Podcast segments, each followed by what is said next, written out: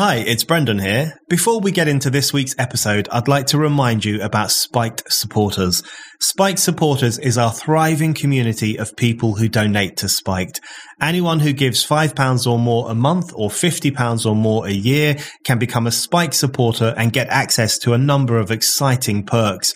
Spike supporters can comment on articles, get free and discounted tickets to events, get a discount on all items in our shop, and bookmark articles as you browse. This is all our way of saying thank you to all of you who fund our work. Spiked is completely free and yet you still hand over your hard earned cash to make sure that anyone, anywhere can read us. We're really grateful for that. If you don't give to Spiked yet, now is the perfect time to start. Just go to spiked-online.com slash supporters to set up your donation and your Spiked supporters account. That's spiked-online.com slash supporters. Now, on with the show. You've had these real encroachments into personal liberty some of which we may get returned, but I suspect a lot of which we won't. So this is the real long term worry. And what we have to do, those of us who, who believe that freedom is a very good thing, it's something we used to send, you know, people to die for overseas. We have to have a good hard look at everything we surrendered in this time because sort of some of it seems normal now and wind it back and insist we wind it back because otherwise we're just to move a little bit closer to tyranny. Hello and welcome to the Brendan O'Neill Show with me, Brendan O'Neill. This is a podcast in which an esteemed guest joins me to talk about the big ideas, the bad ideas, the problems and the controversies of life in the early 21st century. In this episode, I am delighted to be joined by Nick Cater. Nick is a British born Australian journalist and author. He has lived in Australia since 1988 and has worked across the media there, including as deputy editor of the Sunday Telegraph and editor of the Weekend Australian. He is a columnist for The Australian and he is also executive director of the think tank the Menzies Research Centre. He hosts the centre's brilliant Water Cooler podcast. Nick wrote about his love affair with Australia in his 2013 book, The Lucky Culture and the Rise of an Australian Ruling Class. So, Nick, let's talk about Australia because I remember in 2020, people in the UK, we were constantly being told that Australia and New Zealand got COVID right. They locked down their borders very early on. They took the disease very seriously. They said that no level of infection or death would be acceptable to them, while us lot in Britain and other parts of the world were doing it horribly wrong. We were all going to die. We were going to suffer for years and years and years. And now you fast forward 18 months and it's an extraordinary situation because in Britain, freedom has pretty much returned. We can do anything we like uh, apart from traveling abroad, which is still complicated. Whereas in Australia, you, lockdown hangs like Damocles sword over your heads all the time, and you can be spirited into lockdown at a moment's notice. And I know that you currently have a pretty severe lockdown in Sydney. So you guys mm. seem to be stuck in this uh, uh, terrible situation, this unpredictable situation where Britain is moving forward in the right direction. So just to kick things off, how did things go so wrong for you guys? Well, I might just briefly say how they went so well, Brendan. Mm. Um, so, I mean, what looked like our good fortune is now turning out to look like our bad luck, really. Mm. But essentially, you know, we lock down the borders because we can, because Australia is very used to that. As you know, we have very tough border policies. You need a visa to get in here, etc., etc. And and it's always been a country that's taken quarantine seriously in terms of animal pests and things like that, and New Zealand even more.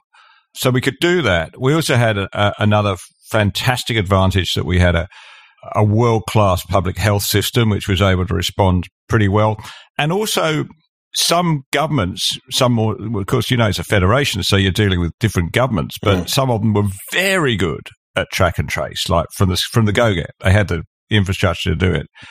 But um, what's happened is that the Delta variant has uh, has caught them by surprise because no matter how hard you lock down, you know, and, and, it is a hard lockdown. You land at the airport now, you are arrested and you're put in a uh, in a bus by police under armed guards. This has gone on from the start, and you're you're taken to a quarantine hotel, uh, locked in a room. Essentially, you can't leave it for a fortnight, and that happens to everybody. I mean, our, our Tony Abbott, our 28th Prime Minister, is currently serving time in a in a four and a half star tourist hotel that's seen better days in Sydney. That, that that's what they do. But in the end, there's always human error, and and and it gets out, particularly the Delta variant, which of course, as we know, is much more transmissible.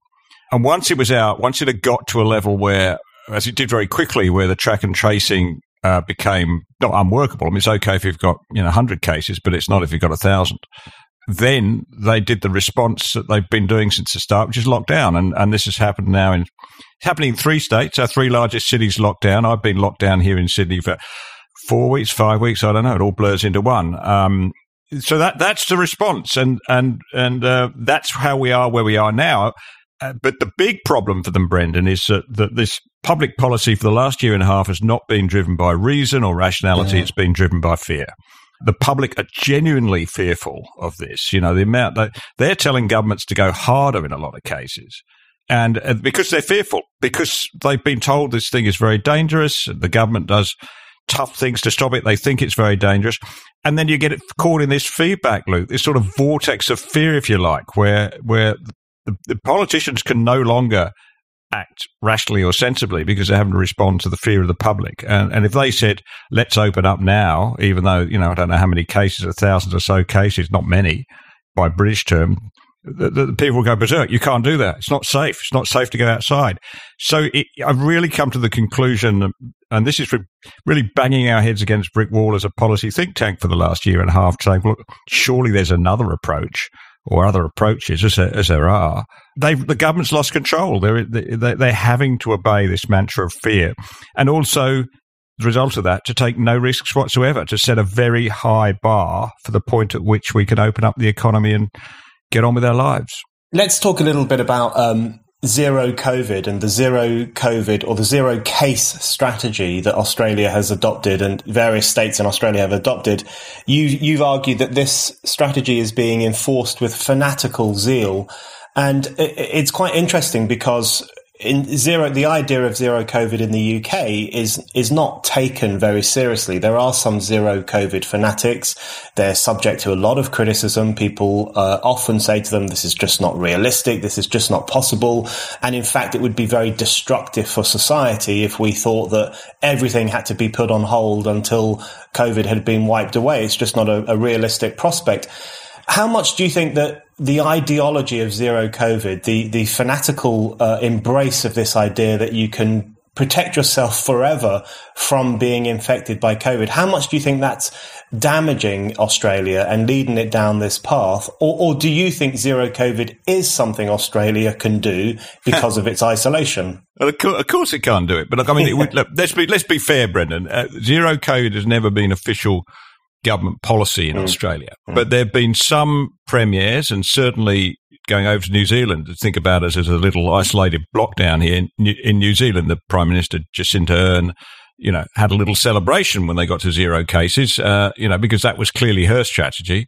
Uh, it was not here, but it has been of some of the chief health officers who have tremendous power and tremendous influence but it's become that by default. And I think this is a, reflects on the broader culture of our times, Brendan, not just in Australia, but in the Western world, this aversion to risk, right? Mm-hmm. This sort of, like, nobody's prepared to put up the slightest amount of risk. And if, if there is the slightest amount of risk, then the government has to deal with it.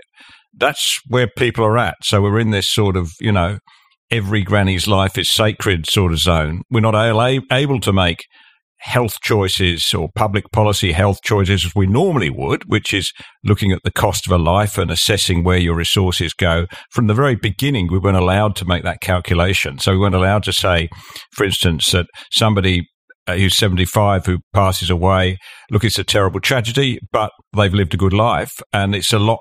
I mean, you know, people say this is a callous way of looking at it, but you and I know I went to two funerals last year. One was of a, a, a kid in his early 30s who'd committed suicide. One was of a, a fantastic old bloke who put, passed away at 90, a great friend. At which do you think people were most, most shocked and mm. grieving and upset? it's common sense. But we have never been able to make those arguments. It's always been the case that every death has to be avoided, uh, and no expense should be spared in, in in in in avoiding it. I want to push a little bit further on this idea of Australia being separate from the world and how, how long that can last and, and, and what can be done about the culture of fear in order to make people realize that it actually, it cannot last. Because what's being talked about by numerous experts now, including in the UK, is that even vaccination, vaccination is wonderful. It obviously breaks the link between infection and death. Uh, it's estimated that the vaccination program in the UK has prevented around 70,000 deaths or thereabouts. This is an extraordinary success. But it doesn't stop the Delta variant in particular from spreading. Lots of experts are now saying most people in the world at some point will be infected with COVID in some way, that it will spread. It will hopefully be mild in the vast majority of people. In some people, it will be less mild, but it's going to spread. So Australia is at some point, isn't it? It's going to get COVID-19. It's going to spread. That's, that's part of the way in which this disease will work. And do you think that uh, Australia is prepared for that possibility that even if it does successfully roll out the vaccine and does vaccinate the entire population, which we hope it does, and sooner rather than later, even then, when it opens up, this is going to happen at some level. Well, it's happening. It's happening already in real terms, and nobody can do anything about it. I mean, mm. when when this lockdown started, what five weeks ago, we'd read a lot of the material coming out of Public Health England in particular, fantastic reports. I mean, the reports and reporting and the openness of the reporting that comes out of the British health authorities is a credit to them. And we, we go there because there's bigger data and they're much better at providing it than here. But it was quite clear back then, right, that the Delta variant was more infectious by several times. So if you're dealing with a, a cleverer enemy, if you like, that can, can jump from human to human much more easily, then your lockdown is going to have to be up to it. You're going to your lockdown tactics to try and keep it out is going to have to be many much many times more effective. Well, I couldn't see that that was possible because we've been doing pretty much the best that a government can do, you know, do it. So it, it was always going to get out of control, and that's what's happening. I mean, you know, you hesitate about reporting one week's figures or two weeks' figures, but it seems to be out of control or pretty much getting out of control in New South Wales, or, or, certainly to a point where it's impossible to think they'd ever get back mm. to the number of cases they need to be back to by the time you know they can just go back to a track and trace system. So, and of course, you know, exactly right. And report out last week from Public Health England, which which I've looked at and studied, and I, I, I presume the Australian health experts have studied, and they must have the same conclusion than me. Well, if you can't guarantee that people don't spread the virus. In fact, there's very little difference in in in the you know the amount which you're likely to catch and spread the the virus if you're vaccinated. It's just you won't get sick or you're unlikely mm. to get sick. Then it's out there anyway. So what we've done here is set a vaccination target, 80%, which is higher than the UK. Well, good luck with that. But anyway, that's where we're heading. And, and people are getting vaccinated very quickly, but they're going to have to get to the point where they say, this is the flu, right? That's yeah. you know we'll deal with it. It's a nasty thing. Nobody wants to catch it. It's particularly fatal for the older people, but let's get on and deal with it like we used to deal with the old fashioned flu. So that brings me to the, the point you make you made earlier that you touched upon in relation to a broader culture of risk aversion, a, bro- a broader culture of, of believing that it's possible to eliminate all risk and believing that it's desirable to eliminate all risk. And I think both of those are highly questionable propositions. But I think one thing that we've seen across the Western world, in fact, uh, we're in a slightly different position to you guys. We were hit very hard by COVID-19. We're hopefully over the worst of it and we're getting back to normal. But one thing that has been present across the Western world's response has been this risk aversion and has been this idea that it is the government's responsibility to protect us from all forms of risk. Now, there are very good arguments to be had about whether it is a government's responsibility to protect the population when there is a new pandemic, and it's obviously a pretty bad one, which was the case with COVID-19 when it first emerged, and some people were pro lockdown, some people were critical of lockdown. That's all absolutely fine.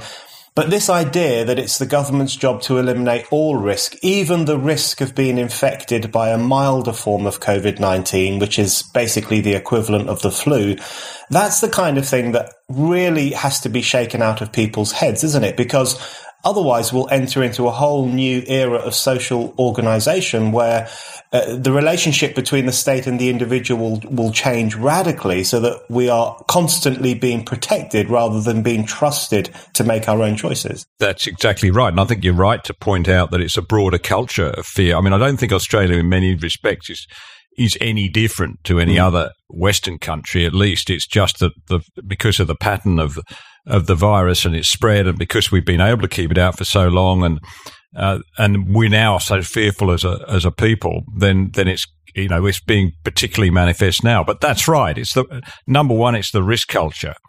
But sort of intersecting with that is this fear factor. In a way, the the fear escaped from the lab along with those exaggerated predictions from Britain early on from the other Neil Ferguson, as I like to call him. Uh, and, and, and we knew then that, that, that people were fearful, but there was never any attempt to rein that back in for the, for the authorities, for the health officials in particular, who used to have some authority. I'm not sure they have so much now to say, look, okay, guys, that's what that modelling showed, but actually it's less dangerous than that. We still have to take precautions, etc., etc. We particularly have to protect the, the, old, the old and the vulnerable and so forth, but it's not as dangerous as we first thought. And that honesty is what's missing and openness and, and, and the censorship uh, in, mm. in the, in the medical debate over this is appalling. You might want to talk about that in a minute because there's a, a, shocking example of that here in Australia right now. But it's been, all the time it's been the case of, you know, the nanny state. Uh, we, we always feared the nanny state. Now we know what it's like when it's let off its leash. You know, you get this this sort of smug, uh, we know better than you, uh, grinning do gooder class who stand up there and, and tell us what to do and won't tell us the truth. So they won't mm. tell us, for instance, in Australia, that you are now, if you even if you catch it, you are much, much less likely to go to hospital or die than you were last year because we've learned how to treat it well, we've learned how to protect the elderly, etc., etc. And they won't tell you, of course, that there are other ways of dealing with this. But none of that's been said. It's just been a case of exaggerating fears and pumping them up in this sort of horrible spiral until we get to a point where I don't think anybody can control it anymore. The government certainly can't, and it's just having to take the most, most cautious option because that's the only one people will accept.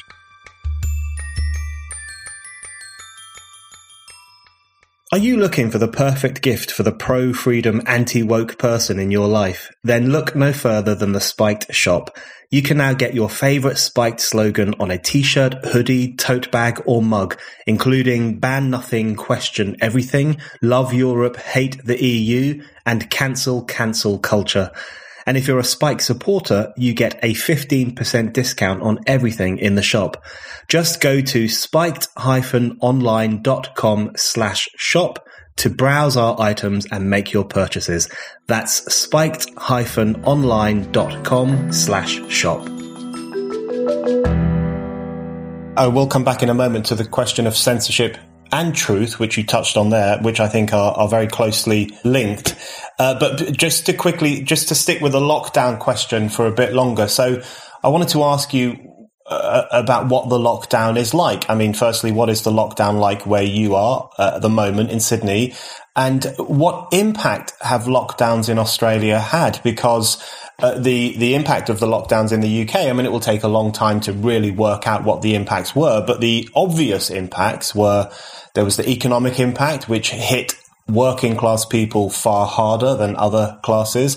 There was, of course, the health impact. We had we still have an extraordinary backlog of illnesses and undetected cancers and other things that went by the wayside when when the National Health Service became the National COVID Service. Is it a similar situation in Australia? Are, are your lockdowns yeah. having those kinds of impacts? And, and is, is there pushback against those kinds of consequences? Well, not a, not much pushback. There is a bit which I'll tell you about, but you're exactly right. Anybody in Britain would now be able to imagine what lockdown is like here, except of course, look, we shouldn't complain. I mean, it's, it's winter and it's 20 degrees, right? And you can walk outside all that. We've got lovely harbour and that. But of course, there's a terribly selective effect in how it affects people. And some of the poorest, hardest working people uh, are actually the ones who suffer most. They're in temporary jobs or whatever, which they just go. Uh, construction workers, for instance, have just been put off the job here for some reason. I don't know why. But, and of course, you walk around. I, I go into the city centre um, because we have to go into our office. We have a lot of our our, equipment for podcasts, etc., etc. There's reasons why I have to go in, and and the place is a ghost town, and you just see, you know, all the little coffee shops closed, and you know, poor guy in the 7-Eleven across the road, really glad to see me. I'm the only one who's been in all day. So all the things you've seen in London, you've got, and it, it is just brutal in its effects on a certain kind of business while others thrive, and a certain type of person, usually the, mo- the people the most vulnerable who can least take the blow and have least resources to back them up. Whereas, of course, it's been glorious for public servants. It's been glorious for anybody who's worked in office. I mean, I have a somebody who works for New South Wales government, lives in my apartment block. I saw him the other day. He said he hadn't been back to work in 18 months. He's loving it, you know. Uh, they're getting paid, nothing happens to their salary.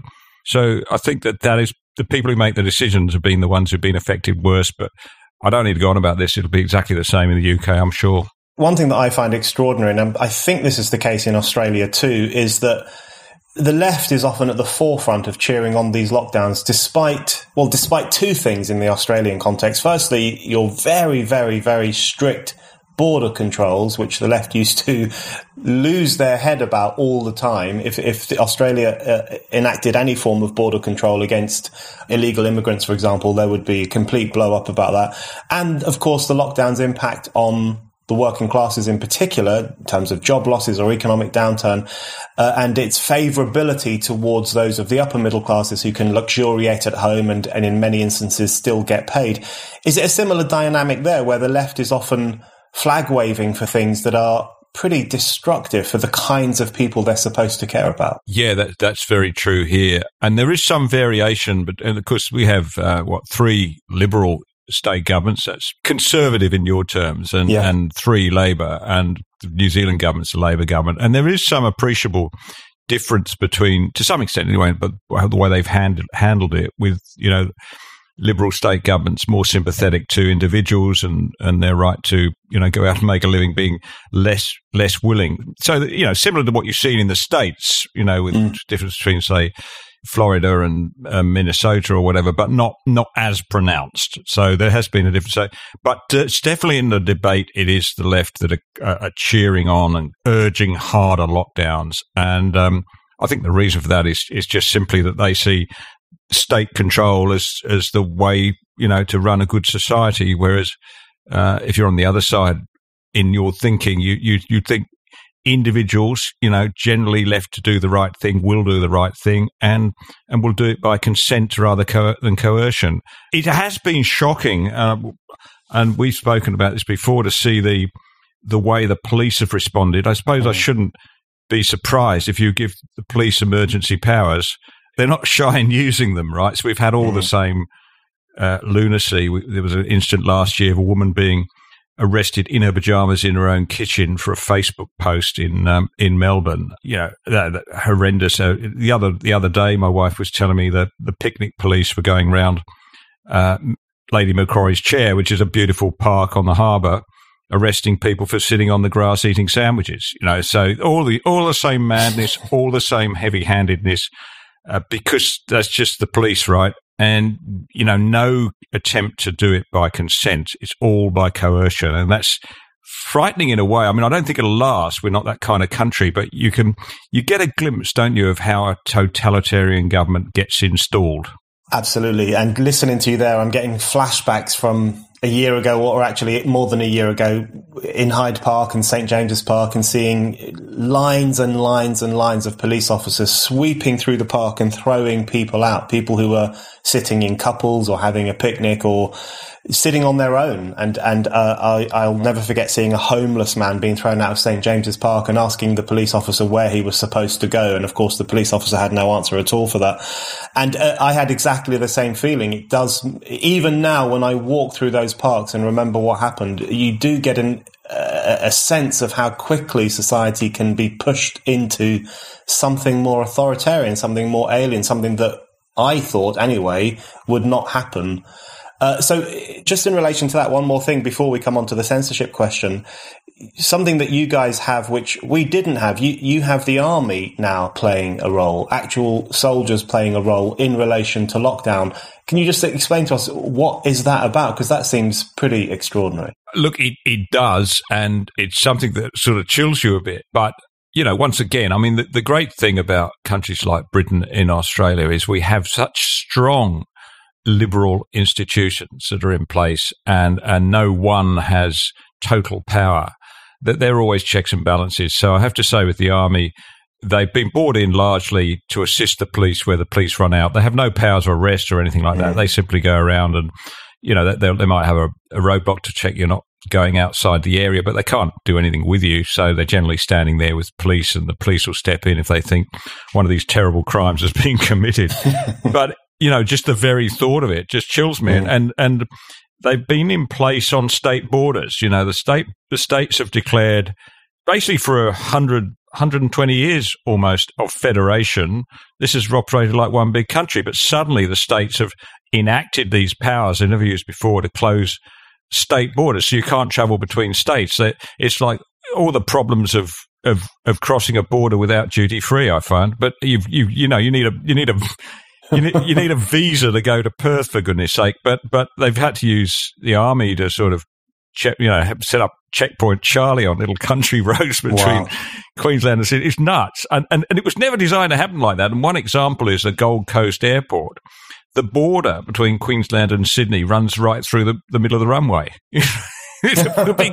because we were never supposed to do this. We've had towns, you know, one mm. side of the street is New South Wales, one's Queensland, a border checkpoint down the middle. It, it, it, it is extraordinary, but it's also the stupidity of bureaucracy, isn't it, Brendan? You would have seen it there when they're asked to do something that wasn't supposed to happen, and they, they do it with tremendous enthusiasm, but tremendously badly. And you you get glimpses of what you learned about the old Soviet Union, you know, where you get a factory that would just produce left boots for a year and then realise they had a problem.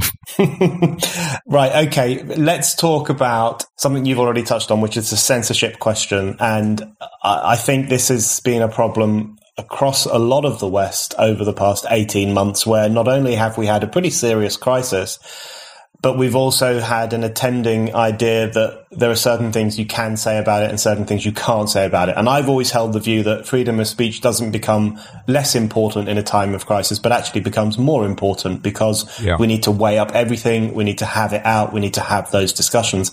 So what's the climate like in relation to Australia, and I particularly want to ask you about um, Sky News Australia being thrown off YouTube for a period of time, which mm. didn't make much traction here in the UK. I think it should have because that seems like a pretty extraordinary development. Yeah, and, and most of the censorship, uh, and certainly the worst of it, has been from Silicon Valley. You know, the tech mm. giants. I mean. My wife, Rebecca Weisser, writes for the Spectator, Spectator Australia, and has been writing uh, a lot about alternative treatments like ivermectin and so forth, and and you know examining the records and their effectiveness. And she wrote a piece middle of last year, maybe it was September, uh, and suddenly that was she was removed from from Facebook, and and I I thought I'd post it and see what happened. Sure, my my post disappeared too, and I get a little warning. I was extraordinary because that was just simply a it was a very solid piece in in the Australian uh, edition of the oldest English magazine in the world, right? It wasn't some weird blog, and uh, and that was deemed ir- irresponsible. But in the most recent case, which is really chilling, Sky News Australia, which I should tell your viewers is very different from Sky News UK. Mm. It's a very solid, decent news channel uh, that that gives you the perspective you don't get elsewhere. Uh, so it's very valuable to a lot of people, and it's got a, a big audience. Uh, so YouTube decided that they weren't allowed; they took them down off YouTube for a week uh, because, you know, but I think it was particularly over these questions, interviews about ivermectin largely. And that that's a real problem for Sky News Australia because their business model now is YouTube's a big part of it. You know, they get uh, 3 million views now for some of the stuff they do, which is far bigger than the ABC, but most of that comes through YouTube. So it was appalling uh, to see that happen. I think YouTube reversed it now, but made them take all sorts of stories off. Well, that's incredible. You know, YouTube's deciding what you can and cannot run. It's not the promise of the internet that we, we, we imagined 20 years ago, is it? Absolutely not. It isn't. And I think um, the role that Silicon Valley has played over the past 18 months in some cases has been quite sinister. And one example, of course, is, is the lab leak theory the theory, uh, of course, still uh, unproven that the uh, virus leaked from a laboratory in Wuhan. And for a period of time, if you said that on Facebook or if you said that on other social media platforms, you would have been thrown off. You would have had your content removed and, and who knows what would have happened. But then as soon as Joe Biden said, we've got to start taking all possibilities seriously, including this one, then it became okay to say it. So that interplay as well between Silicon Valley and well, the most powerful man on earth, I think is quite sinister in terms of who's setting the agenda here and who is telling us what we're allowed to say online. Yeah. Uh, one other thing in relation to the culture of censorship. So there's been the Silicon Valley uh, situation. There's also been other forms of censorship. So there is the state intervention in what people are allowed to say. You mentioned the woman in Australia who was arrested in her pajamas for a Facebook post. Mm. And then there is that, of course, there's always that informal censorship, that, that mob censorship, that pressure on people to go along with the correct way of thinking. And I know that when there was a recent anti-lockdown protest in Australia, in Sydney, I think, mm. there was this extraordinary pushback from Twitter mobs, from the opinion forming set who were essentially saying, arrest them all, shut them down, you know, lock them up. Uh, this really incredibly intolerant response. And what do you, what do you think that culture tells us about Australia? Is it a continuation of cancel culture or is it part of the culture of fear around COVID 19? I'd, I'd put it down to fear much more. I mean, first of all, that there was a big, deal. it was in Sydney, it was a huge demonstration. There were, there were thousands and thousands of people marching to town hall, and it caught police completely by surprise. They they didn't think there'd be anything like it, so the police didn't have the resources, etc., etc. And it was ugly. There was a case where you know, photo was taken of a bloke who seemed to be punching a police horse, and he was immediately arrested. And I think he's still in prison. But when, of course, when the video came out, it turned that the police mm. horse was swinging its head, and uh, you've you've seen all this. Police mm. um, in that instance, I have to say the police were struggling because they were outnumbered. The following week, you should have seen it. Like they expected another demonstration. Basically, the harbour bridge was sealed off. You couldn't go across it without passing this checkpoint. There were police cars other police cars.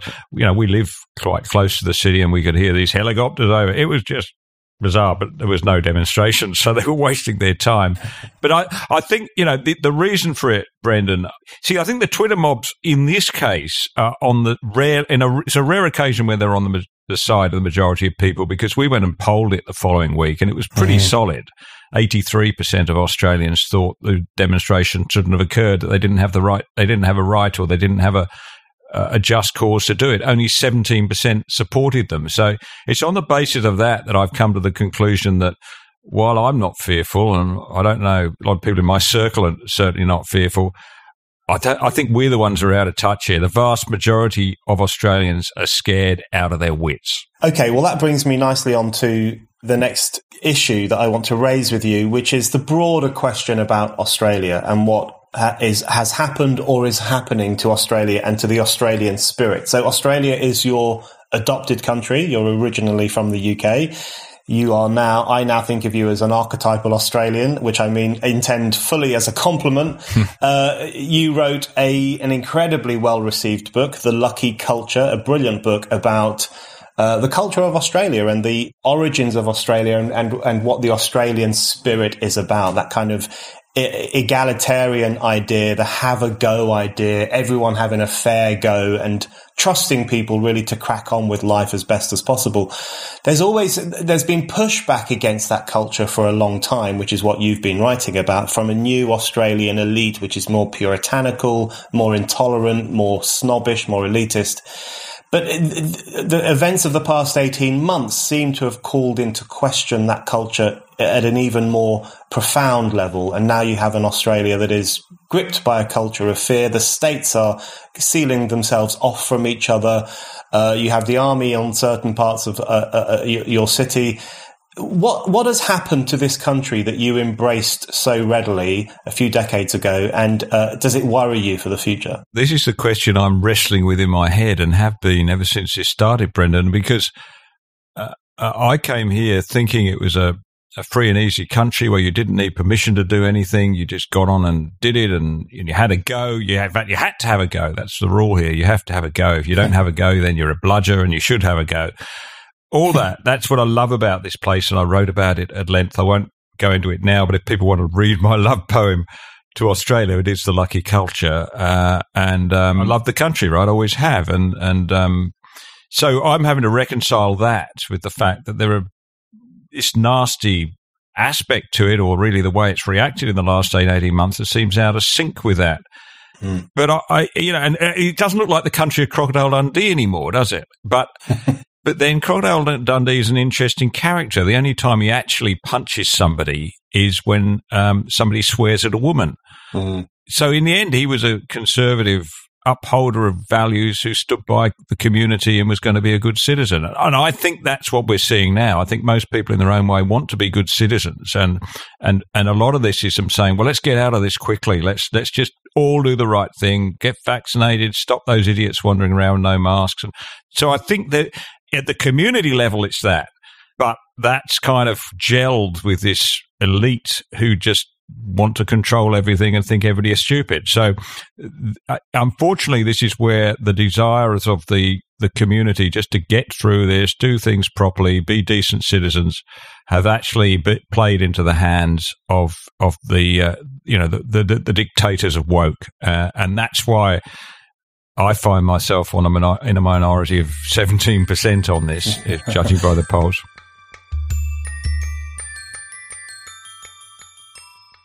Spiked is producing more content than ever. The best way to keep up with everything we do is by signing up for our daily newsletter. It's called Today on Spiked.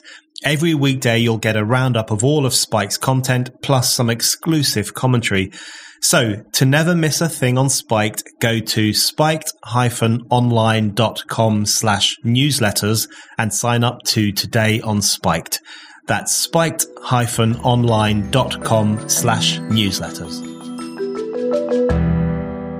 Just to ask you to make a prediction, which is always a fool's game, I know, but as we come out of this, I mean, it may be a while before Australia starts to come out of it, but as, as we all start to come out of this, the one thing that worries me is that there will be a boost for just uh, precisely the kind of people you've just described, which is the, yeah the nanny staters, the finger waggers, the new elites, the, the woke dictators, the people who think that it is their right and their responsibility to tell the rest of us how to behave, what to eat, what to think, what to say, and, and so on. Because when you go through a crisis as profound as this one, which in, has involved an extraordinary amount of authoritarian control and an, author- an ex- uh, unprecedented levels of intervention into everyday life and interventions into civil liberty, it inevitably boosts those who think that that's a desirable situation. And it can have the effect of dampening down those of us who think it's not a desirable situation and that freedom is actually the good thing.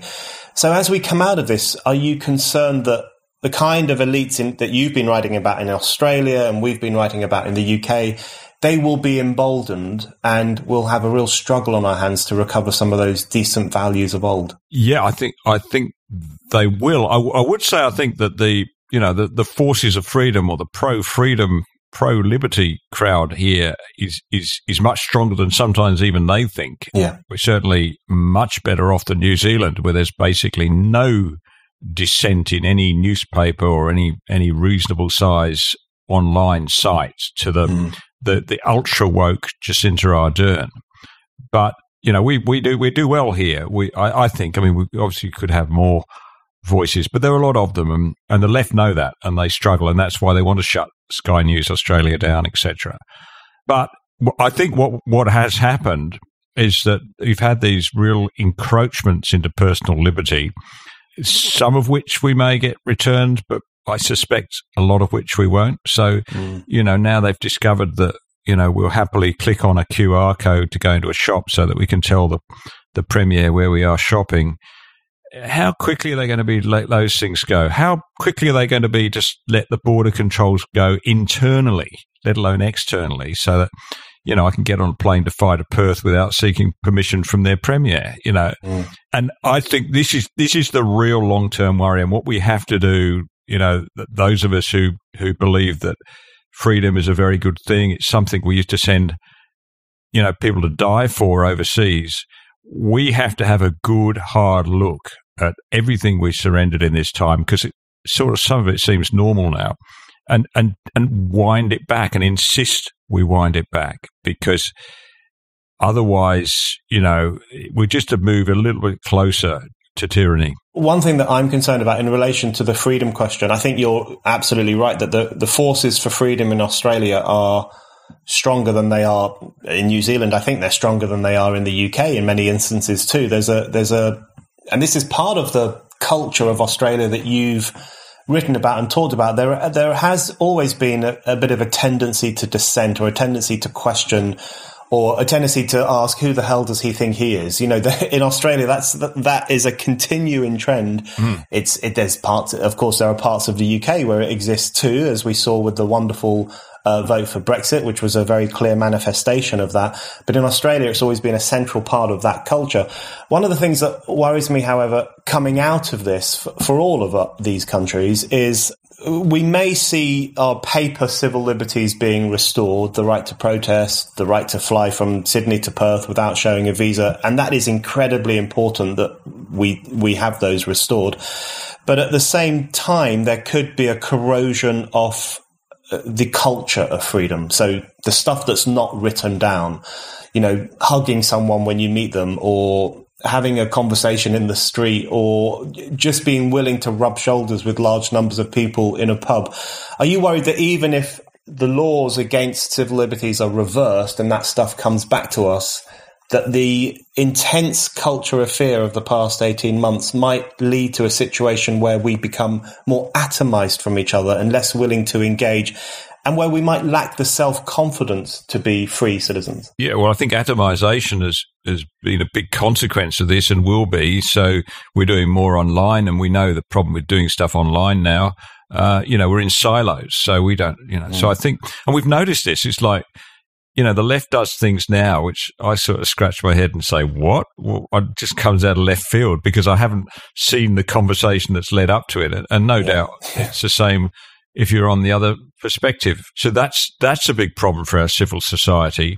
Mm. Uh, and I think there's going to be. I'm not a you know I'm not an expert in psychology, but there's going to be a lot of problems. We, we know that that teenagers, for instance, were increasingly interacting with one another online, and that was leading to all sorts of issues. Well, that's been entrenched. Uh, we're probably going to be more suspicious of people coming out, although I think we might get over that quickly. So there's all sorts of long term worrying consequences, and many of them have are that much worse because we've pursued this extreme yeah. social distancing policy and these lockdowns and it and, and the police too that of course they've grown in powers and are they going to relinquish them uh, governments think they can do a lot more than they used to be able to do, and and are they going to relinquish those powers? Probably not. So we've got a lot of work to do just regaining the ground we've lost, let alone mm. you know pushing forward to a more free and open and better Australia. Absolutely. Okay, I want to come on to one more issue, which is related to the culture of fear that we've been talking about, which is the issue of climate change uh, you and I share a skepticism towards the climate change alarmists who are in the ascendant at the moment. There's a new IPCC report, Code Red for Humanity, Climate Armageddon, Hell on Earth is coming, according to one Oxford professor. So we can all look forward to that. You've written a lot about this over the years. You've, you've described the climate alarmists as being attached to a dialectic of catastrophe. And mm. so hmm. their idea is not merely that the world will become less perfect if it warms up a little bit, but that there will be no world at all. So that, there really is this mm. catastrophic apocalyptic vision. How bad is that in Australia at the moment, or or are you guys still so into the COVID stuff that it hasn't hit you in quite the way it is over here at the moment? Oh, it's it's coming, and of course we we sort of kicked up the last couple of days with the IPCC uh, report. Uh, I, I guess I guess where I've come to look at this, Brendan, the divide in this debate is not as some people say, you know, between this small bunch of climate deniers and the rest.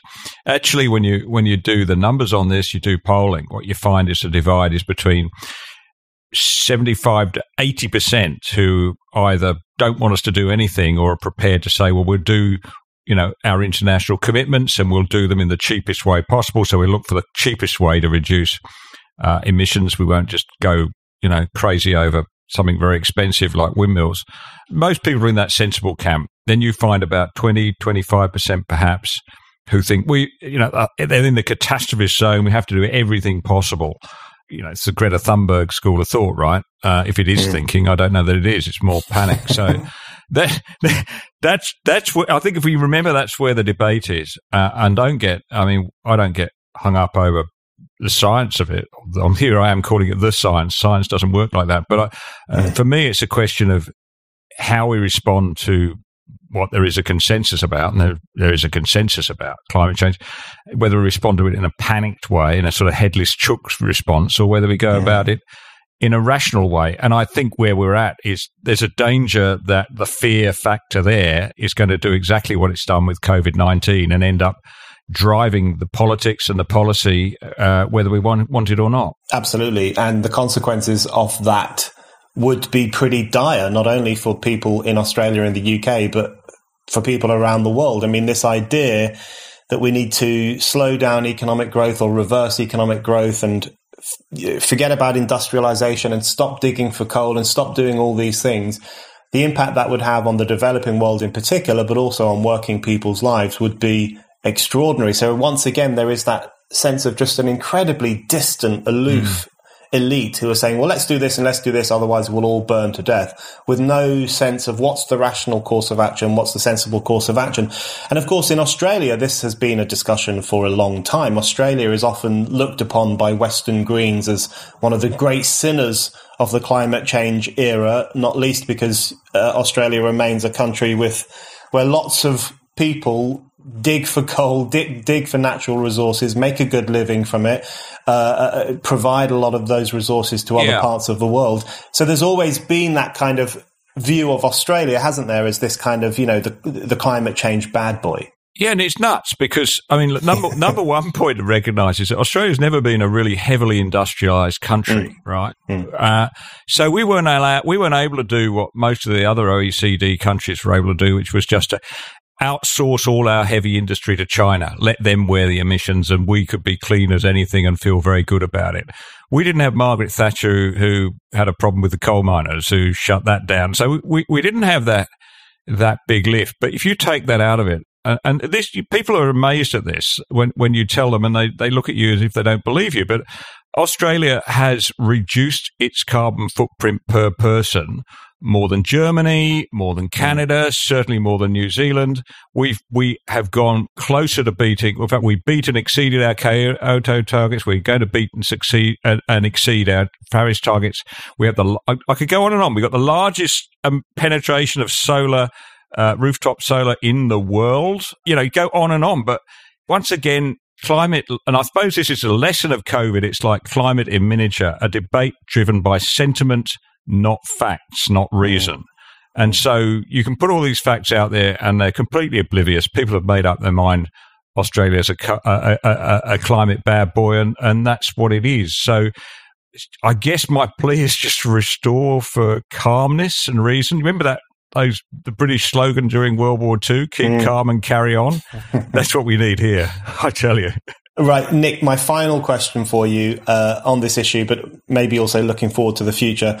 You've described climate policy uh, as being like Australia's Brexit in terms of what it tells us about uh, an intellectual elite who have these grand, often very weird theories about the world, and then the, the public, the public at large, which is tends to be a pretty no nonsense, practical, level headed just looking for, and, and of course, uh, I, I've spoken in Australia about Brexit. And uh, one of the questions I was asked by lots of Australians was, how do we get Brexit down here? And I think what they mean, of course, they don't mean how do we leave the European Union. What they mean is how do we get that sen- that sense of spirit that you guys had, that sense of populist spirit, the idea that it is possible to push back against these condescending elites. It is possible to have a victory over them and to, to make a claim for ordinary people to be the governors of their own lives and their own communities the prospect of all that kind of stuff, whether it's Brexit, whether it's Australians pushing back against climate hysteria, or whether it's all of us questioning uh, the COVID lockdown agenda, how optimistic are you that this positive pushback against those kinds of elites can continue in the next few years? Well, you're only one election away from wokeness, aren't you, these days? And, and you know, I mean, it's going to be a very tight election here next year federally. Mm. But, you know, our Brexit moment, if you like, was 2019 election when everybody was predicting that Scott Morrison and the Liberals were going to lose. So much so that, that all the bookies paid out on a Labor victory, actually paid out on the Thursday before the election on the Saturday fortunately, they had to pay me out too uh, after the Saturday result. But that climate was the factor, in my opinion. There, Labor had gone, you know, towards the Greens with a massive climate target, and they were put under pressure to explain what this would mean in jobs, what it would mean for the coal mining industry in Queensland, and uh, they lost massive. You know, they won. They won. You know, a couple of little inner city seats. You know, good on them, but they lost massively across Queensland, uh, regional New South Wales, and Western Australia, where people's jobs depend on these industries. But how ironic that the Labor Party, the party of the workers, sided with the cause that was trying to destroy jobs. And, and and the Liberal Party, which is supposed to be, you know, the uncaring, unsympathetic country, the part of the Labour. So what we have here is exactly what's happening in the UK, right, with Boris and his red wall. Exactly the same uh, that that uh, Labor is losing working people, and that in the end is what is going to be their big challenge in getting back into power. Nick Cater, thank you very much. Thank you, Brendan.